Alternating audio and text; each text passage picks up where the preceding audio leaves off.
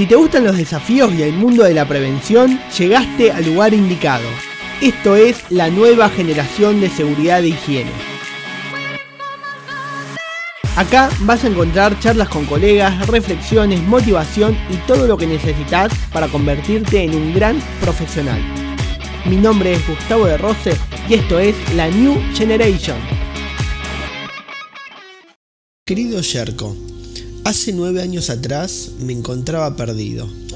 No sabía si continuar con mi trabajo, con mi pareja de aquel entonces y mucho menos tenía en mi radar ponerme a estudiar seguridad e higiene.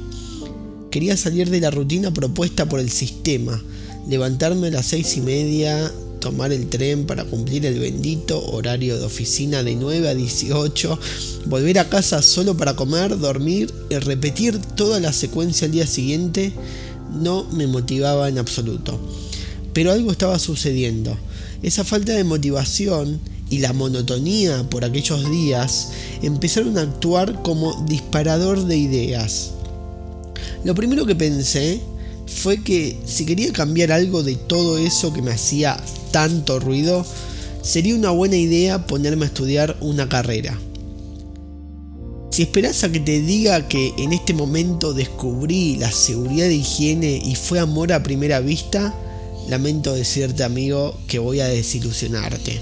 Porque en diciembre del 2013 fui a, la Universidad de Buenos Aires, a la UBA, y me inscribí en la carrera de psicología. No niego ni afirmo que por aquel momento estaba motivado por películas como El efecto mariposa, donde Aston Catcher terminaba siendo psicólogo, y, me la pasaba también leyendo historias verídicas de pacientes con algún temita, hay cosas que me gustaban.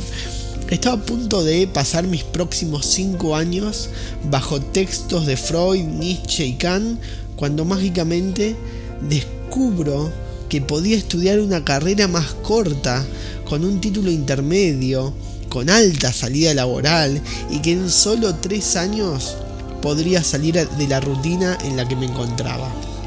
Así fue que llegué a la seguridad e higiene en el trabajo. Para mi sorpresa, la carrera no solo tenía materias de nicho, sino que también tenía un costado más humanístico.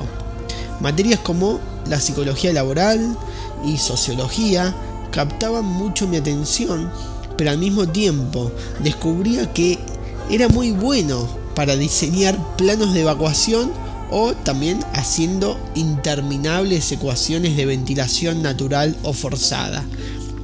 Ya recibido y con experiencia de campo, descubrí el verdadero amor.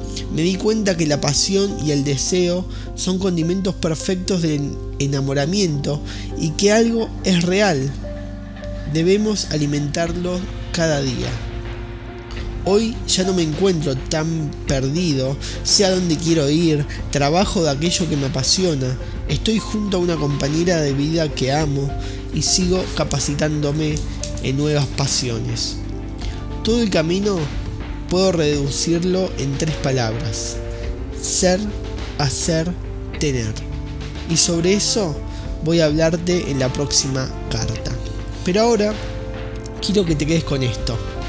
Cualquier persona puede patear el tablero y empezar de nuevo. Solo hay que tener el amor más grande de todos, el amor propio.